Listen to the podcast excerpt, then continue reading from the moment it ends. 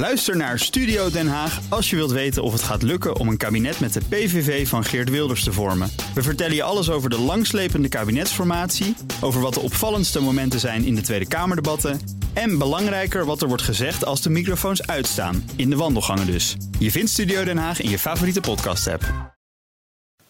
De column van Jaap Jansen. Klaas Dijkhoff is nu ruim een jaar fractievoorzitter van de VVD en langzamerhand wordt zijn strategie duidelijk. Hij wil de nieuwe Frits Bolkestein worden.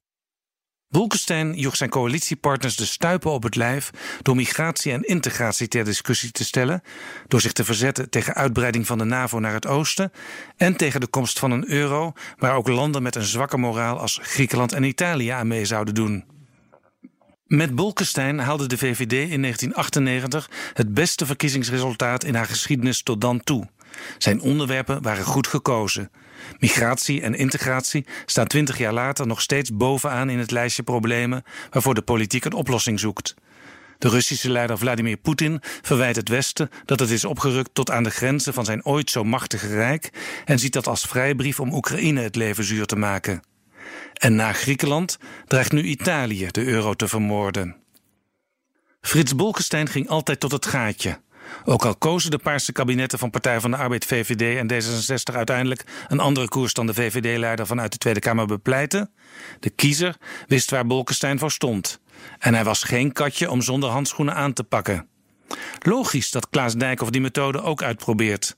Het was al zichtbaar in de algemene politieke beschouwingen na Prinsjesdag. Misdrijven in probleemwijken zouden twee keer zo zwaar bestraft moeten worden. Coalitiepartners CDA, D66 en ChristenUnie vielen over hem heen. Deze week meldde Dijkhoff zich opnieuw. Nederland moet één of meer kerncentrales gaan bouwen, want die stoten geen CO2 uit. D66-leider Rob Jetten ziet het niet zitten. ChristenUnie-leider Gert-Jan Segers is zelfs moordicus tegen. De VVD-fractievoorzitter lanceert plannen die veel politiek rumoer veroorzaken en zo Klaas Dijkhoff op de kaart zetten. Net als bij Bolkestein doet het kabinet er uiteindelijk niet veel mee.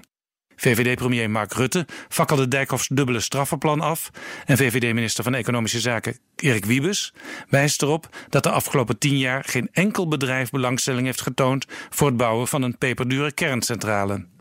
Als Geert Wilders dingen roept die nergens toe leiden, noemt VVD-leider Mark Rutte die een stuk rood vlees dat Wilders de arena insmijt en waar iedereen op afduikt. Dat kun je beter negeren, vindt Rutte. Vorige week stond Dijkhoff oog in oog met een negenjarig jongetje dat in Nederland geboren is, maar met zijn ouders naar Irak moet. Het jongetje is bang dat hij doodgaat. Ja dus, zei Dijkhoff. Misschien is het beter als zijn collega-fractievoorzitters de stukken rood vlees van Dijkhoff laten voor wat ze zijn. En terugzeggen: ja, dus. Tot zover de nieuwe Bolkestein.